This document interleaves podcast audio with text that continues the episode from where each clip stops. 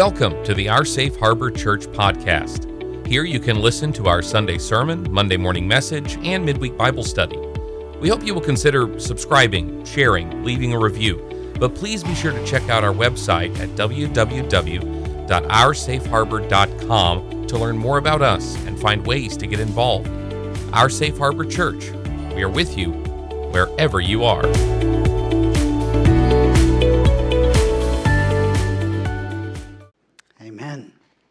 Well, welcome home, church. It's good to see you. We have some visitors here today, and we're just always thrilled to show it off and let people uh, see what we see every every week. And I've got to say that you brought your voices with you because the singing was great. It's good to hear you. Lovely. Well, part three, and please remember how this works now. Um, we're doing an intensive look. So we have seven sermons, and there's actually an eighth one, which isn't in the series, but kind of puts a bow on it. Uh, and for three Monday mornings, we are skipping our usual routine that we've been in for years, breaking it up temporarily just for three weeks with long form videos. Uh, hour and a half this last week, an hour and a half this week, and an hour the next. Uh, we know that some people can't listen that long. Other people love the longer ones. Uh, so my job is to disappoint everybody equally, and I hope that I'm pulling that off. We've gotten a lot of emails because you do. Uh, when you start poking things and making hamburgers out of sacred cows. But be aware if you if you run across something and you're going, oh, oh, I'm not sure about this, let me unroll the argument before you try to answer it. It kind of helps to know where we are going and the why. But if you just can't help yourself, go ahead and fire off the emails.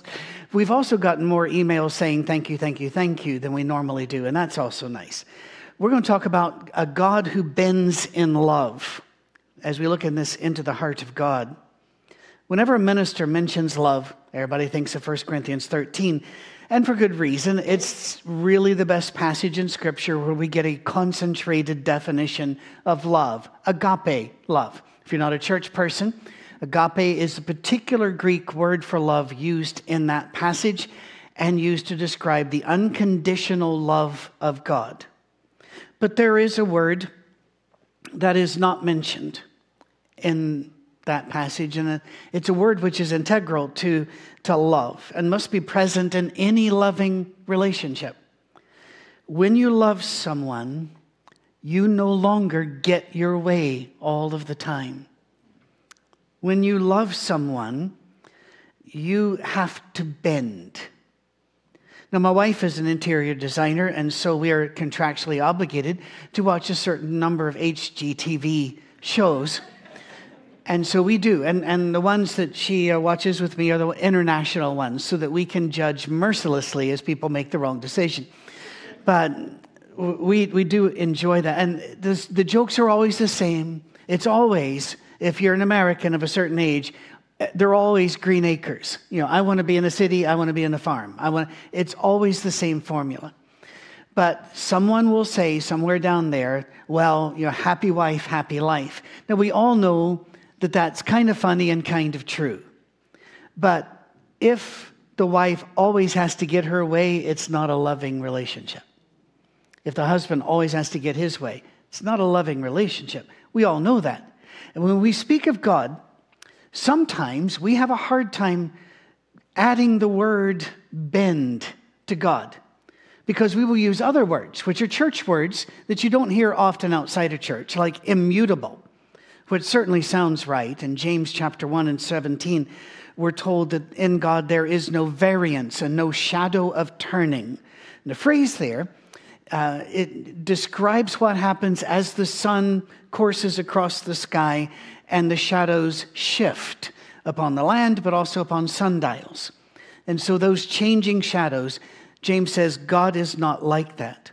In fact, that's not alone. That's not the only passage. In Malachi chapter 3 and verse 6, he says, I am the Lord, I do not change. Well, that sounds rather final, doesn't it? Or how about this? Numbers 23 and verse 19, just in case you're not up on your numbers, uh, haven't read it recently. Numbers 23 19. this sounds as if we've nailed the God never changes anything to the, to the door of the church. God is not a man that he should lie, nor a son of man that he should change his mind. Does he speak and then not act? Does he promise and not fulfill? Wow, that seems rather solid. No wiggle room there, is there? Until you remember, as we often tell you, that a text without a context is a pretext. Until you realize these words were given to us by the prophets in a story, and we need to look at that space, time, and story to know what is being said. Numbers sounds like God is being just right hard on this, except God didn't say those words. Those words came from Balaam. But I've heard in sermons all my life, God said, and they will state that. And I'm going, that was Balaam, a guy that lost an argument with a donkey. You, you, need, you need to check your source. He was a prophet by hire, and by the way, he was so famous, we have records of him in history outside of Scripture that he was a famous prophet for hire, con man guy. God's promising in Malachi when he says, I'm not going to change my mind, that he has not forsaken them and he will always love them, even though he is about to go silent in scripture writing for about 400 years. They're going to suffer. They're going to feel abandoned they're going to constantly change their minds about him, but he's saying during this time, I will not change my mind about you. So it's not about being rigid, it's about being faithful. So, what does it mean to say that God does not change? Is he a rigid, closed minded dictator? He might be, um, because I have been told in the sermons of my youth that he was unmoving and unmovable. Now, those of you that have studied theology will know where that came from, but unmoving and unmovable. No, that's not correct. If God was unmovable, why would you pray? For what possible reason would you pray?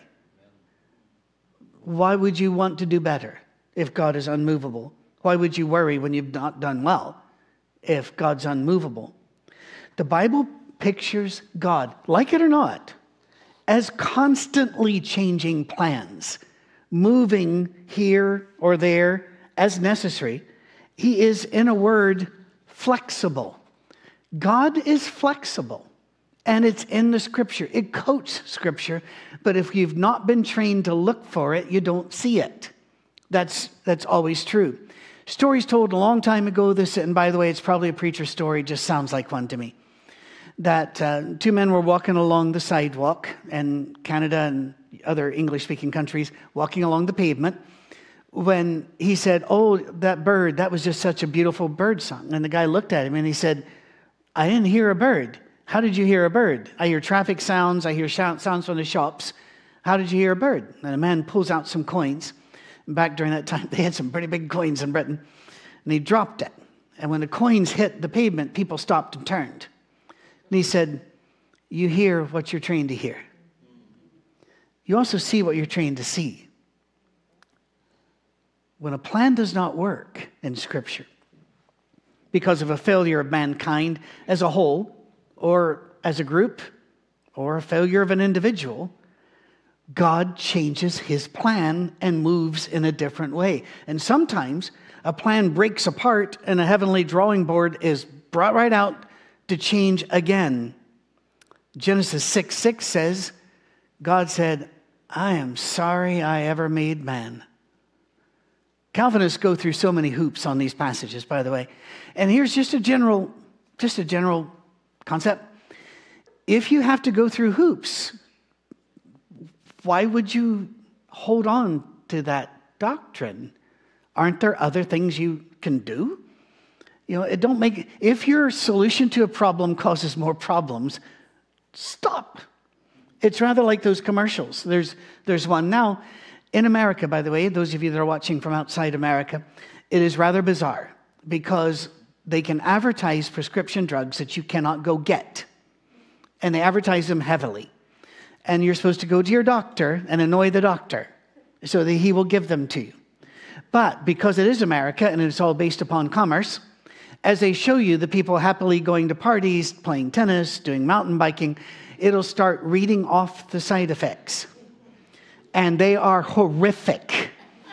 I mean, absolutely horrific. There is a current commercial for a medication for people in depression. Depression is a real serious disease issue. It is absolutely serious, but the commercial just I would say drives me crazy, but to be honest, that's more of a putt, not a drive.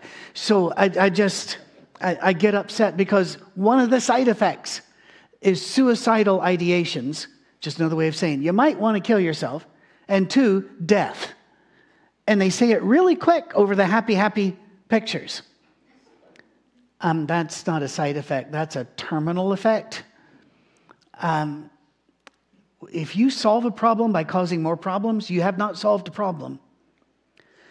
In 1 Samuel 15 35, God said he was sorry he'd ever made King uh, Saul king over Israel. God declared that Nineveh would fall in 40 days, sent jo- Jonah to deliver that message. Jonah was cool with that, by the way. He hated preaching and hated Nineveh, so he didn't even try. His entire sermon was 40 days and Nineveh shall fall. That was it. I don't think there's an invitation song, probably not even a collection. Uh, and he walked away and moped. Once the city heard the message, they repented, so God removed the punishment, even though Jonah had had to go into a whale for a while. It was like, hey, Jonah, it seems that trip wasn't necessary. They've repented now. Jonah gets upset, and Jonah said, I, in Jonah 4 2, I knew.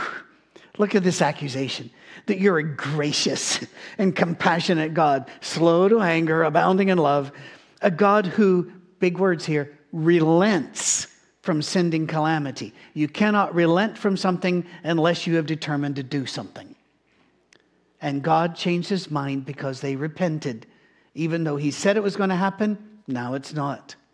In Exodus 32, God became very angry with Israel when they tossed him aside for a more convenient, compact, visible, understandable God, a calf.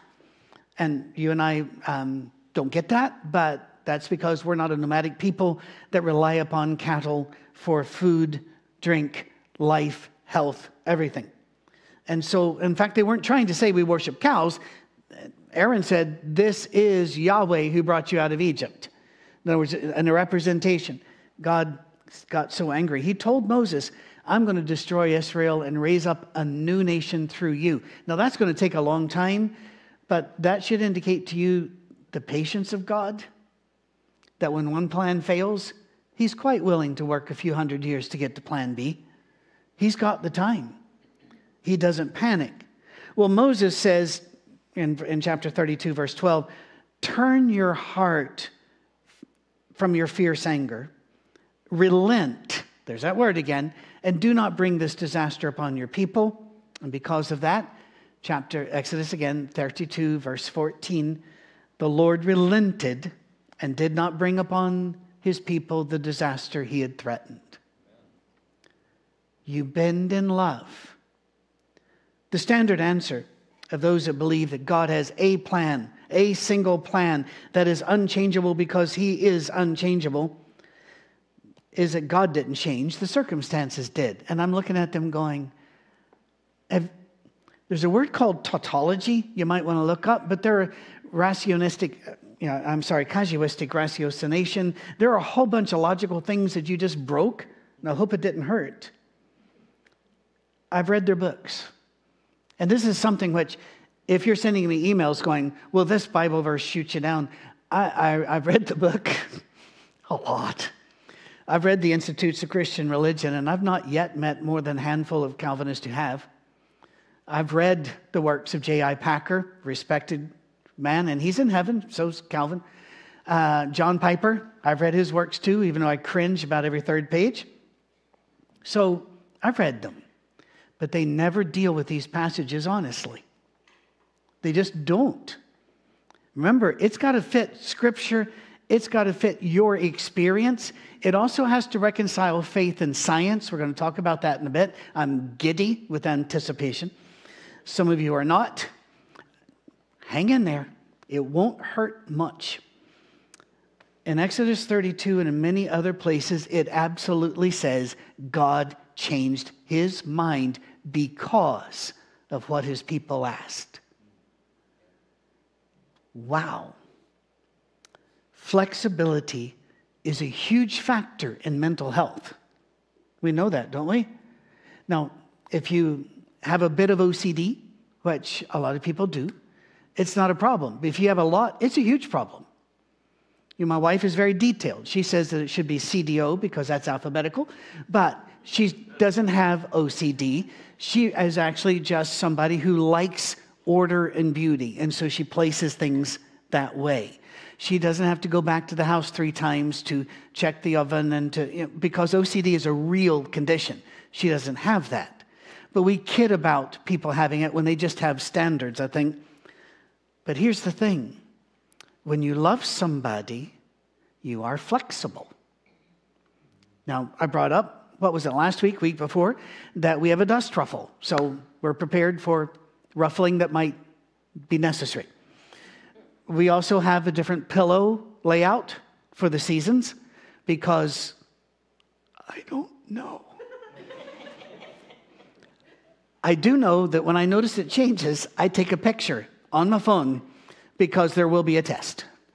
Uh, and, and so I, I take care of that. Now, if I didn't put the pillows back, would she get angry and yell at me? No, because that's not healthy and that's not love. But if I just threw pillows around the room and stormed out, that's not healthy and that's not love. You see, flexibility is a sign of mental health. You don't always get what you want. Are you able to deal with what is? Also, flexibility is huge in love. Absolutely huge in love. Going to be very careful here. And one of the things people have said that they like about the sermons is that I don't do things that they had to rush the kids out of the room. And so you don't have to. Just going to put it this way when God designed men and God designed women, men have their sexual prime very, very early in their life. Uh, it's in the 20s. Sorry, you've missed it. It's gone. Wave goodbye. For in, in women, the sexual prime is much more elastic. It'll hit somewhere in the 40s and 50s and 60s. It's why would God do that? Oh, not done. God, God made men microwaves and women crockpots. I think it's because God designed love and relationships to always be bargaining and flexible. Always a dance. And that's the way He does with us. Think of, think of the encounter of angels with Abraham, known as Abram at the time, outside of his tents before they moved to Sodom in Genesis 18. As two of the angels leave to head toward Sodom, one of the visitors is, is revealed as Yahweh the Son of God. And he says in, in, chapter 18, verses 20 and 21, very fascinating passage, by the way, especially if you think God has known all future things and has it all sorted. He says, The outcry against Sodom and Gomorrah is so great, and their sin so grievous, that I will go down to see if what they have done is as bad as the outcry that has reached me. That didn't come from Balaam. That's the lips of God. There's room for mystery, is there not? There is room for things to change. Let that soak in about. God, uh, a bit. God was moving angels about the planet to gather news and report back. And Jesus was involved somehow in Abraham's time and before. Genesis 1:27, let us make man in our image and after our likeness. So Abraham then decides to plead for the city and to negotiate. And he gives a starting bid of 50 and bids God all the way down to 10. And God never in there goes, Who are you to bargain with God? I was always told when I was a boy, we never bargain with God. And then I read the Old Testament. and I went, Have you read this? To be honest, though, most of our Bibles in our churches didn't have the Old Testament. It had the New Testament and sometimes Psalms and maps. That was about it. You read the Old Testament, yeah, you can bargain with God. You know why? Because He will bargain back. Because He bends in love. We have a great many of these incidents to discuss in the weeks to come, but we're going to take on a really huge one right now that's going to rattle some cages. But before we do, we need to look at a box. So I don't use props, but I got to use props today. All right? Here we go. This is, and I, I spared no expense. I incurred no expense. Um, got this out of this recycling bin last night. This is a box. You've heard about this. This is just a brief look at reality and what God knows. Most of us have had at least one semester in, in science class where they introduced you to physics. Don't worry, this will not hurt. In fact, I think you're going to like it. If you went on to have a few more classes and you went to quantum physics, isn't that fun? It is a real hoot. Maybe you listened to some of the, the lectures of Richard Feynman, and if you've not heard those, even if you don't like physics, it is so entertaining, you ought to at least listen to one of them. Feynman is not spelled how you think, it's F E Y N M A N. Or maybe you've read a science fiction book where quantum physics was used or misused. If so, you've heard of something called Schrodinger's cat. Yeah, here we go. And what you heard about it was wrong. so here we go. You've heard that there's a box and there's a cat in here, and it is both alive and dead until we open the box. And when we see of the possibilities what it is, then that collapses to this one. No, it's more complicated. The box is it is, is the cat alive? Is it dead? Is it a cat? What color cat? Is it a marble? Is it a rock? Is it, it, it can be anything.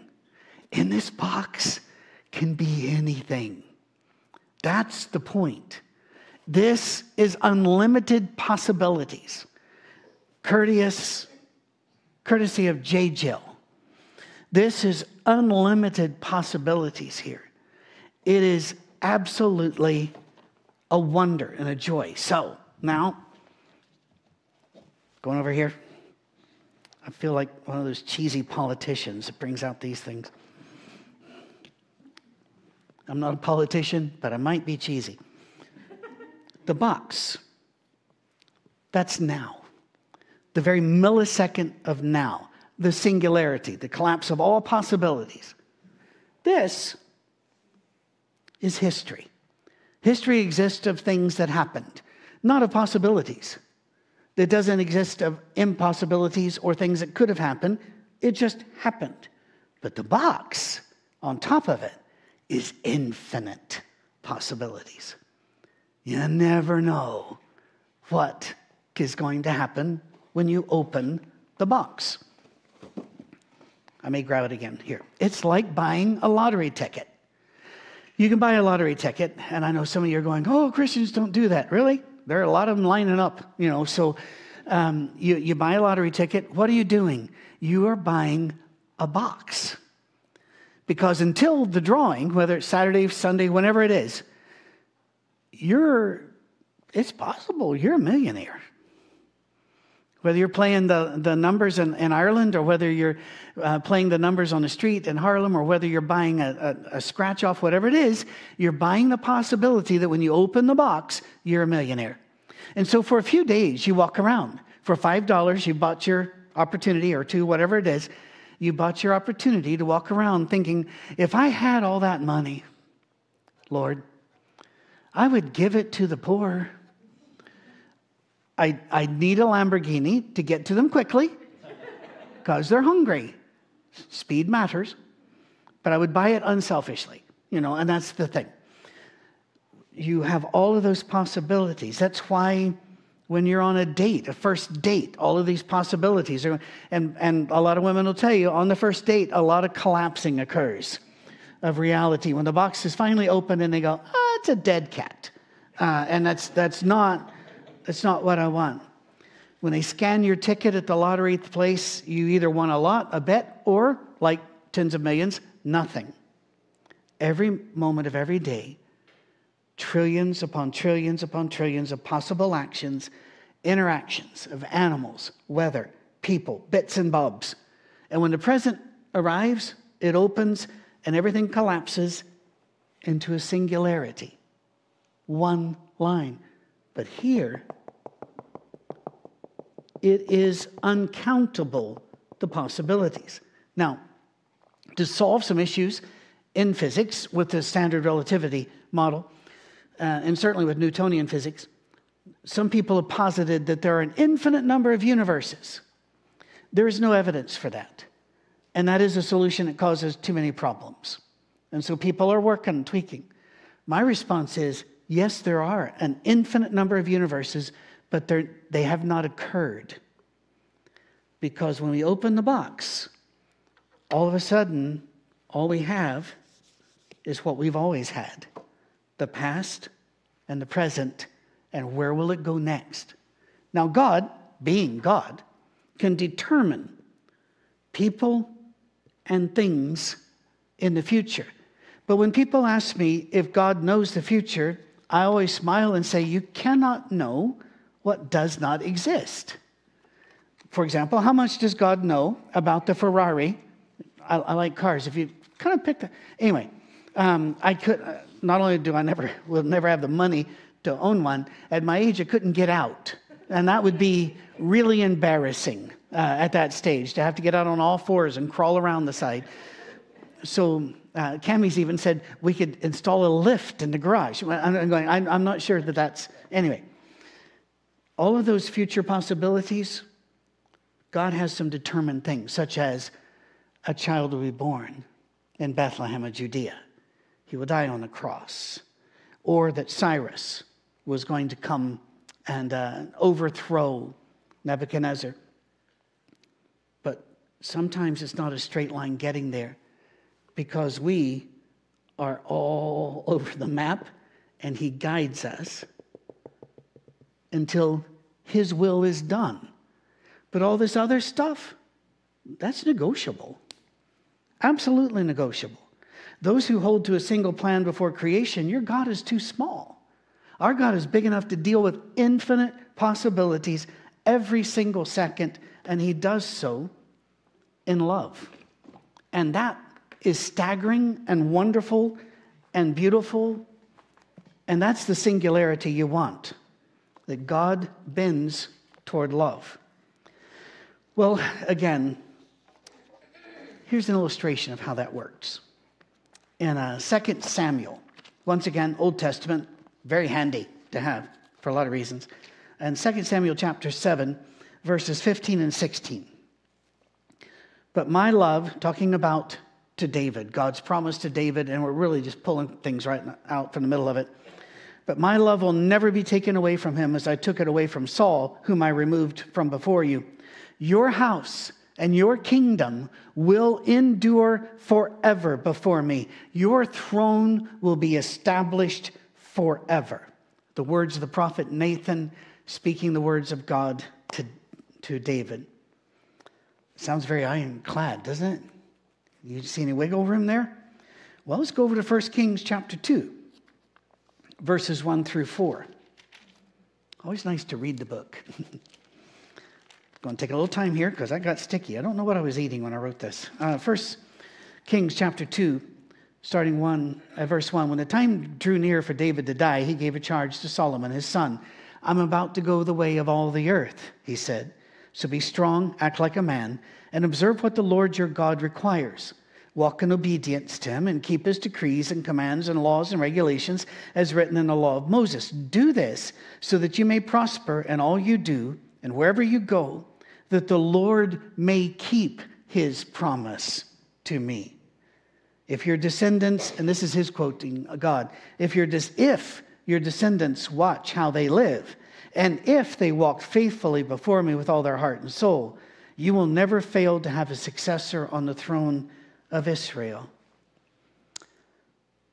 If God planned all of these things beforehand, how would we get to this with ifs and possibilities, conditions? And then in 1 Corinthians, I'm sorry, 1 Kings chapter 8, verse 25. Now, Lord, the God of Israel, Keep for your servant David, my father, the promises you made. Why would you have to ask God to keep the promises? Well, because they're conditional and things change. Keep the promises you've made to him, and you said, You will never fail to have a successor to sit before me on the throne of Israel, if only your descendants are careful in all they do to walk faithfully before me, as you have done. The whole line of David lasted just a few generations. And the throne of Israel will never have a successor from David on it, an earthly throne in an earthly kingdom, because things changed.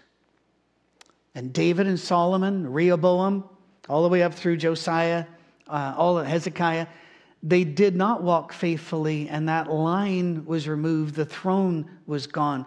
God made it very plain that his commitment to David's line was conditional. His love was not. God's love is unconditional, but that does not mean that he will continue to bless our plans if we do not hold up our end of the bargain. I was in that room of that meeting with our brother Eric, and one of the things we all confessed, because we we're talking about our safe harbor and what we could do better and what we should not do and how we might need to change this, we all admitted we have no idea what God is doing. We just want to ride whatever wave He is sending through. And whatever changes that requires, we want, we want to make those as God's will directs us. David and his sons did not hold up their end of the bargain, and we cannot reestablish the line of David. That is lost to us. But God is never lost to us. He still found a way to bring Jesus to earth at the right time, at the right place, because he determined. To, and he moves enough to move us to those points. But the amount of freedom between those points is staggering. Limits on God's knowledge, in a sense, but not really. As I've always said, God knows all things. But what we know from science is the future is not a thing, it does not exist. The, fast, the, the furthest you will ever be is in the box of possibilities. And most people never even experience that.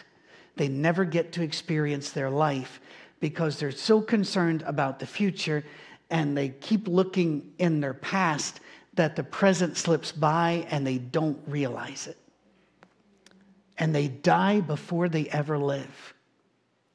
But this moment is a box. Open it. And yes, some of the things that you wanted are going to collapse and they're not going to be there. But other things will be there. And as soon as they are, God knows them and God is prepared for them. He knows He will always love us. He knows his son bought our redemption, and he knows that he will never, never, never forsake us.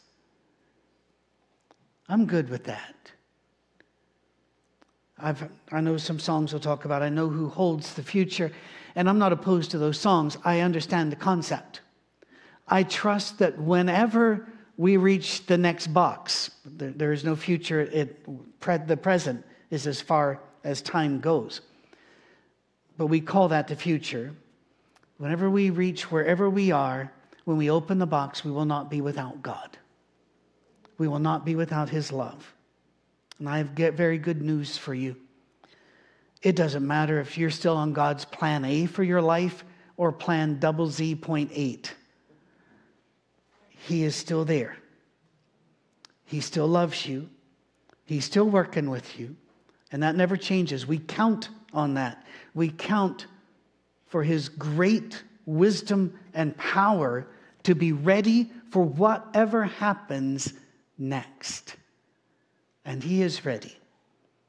And that he will love us. And we even have a word for that grace, abundant grace. We're told by Paul, it is grace so much that you can't even measure it because it keeps overflowing, even if you've tamped it down.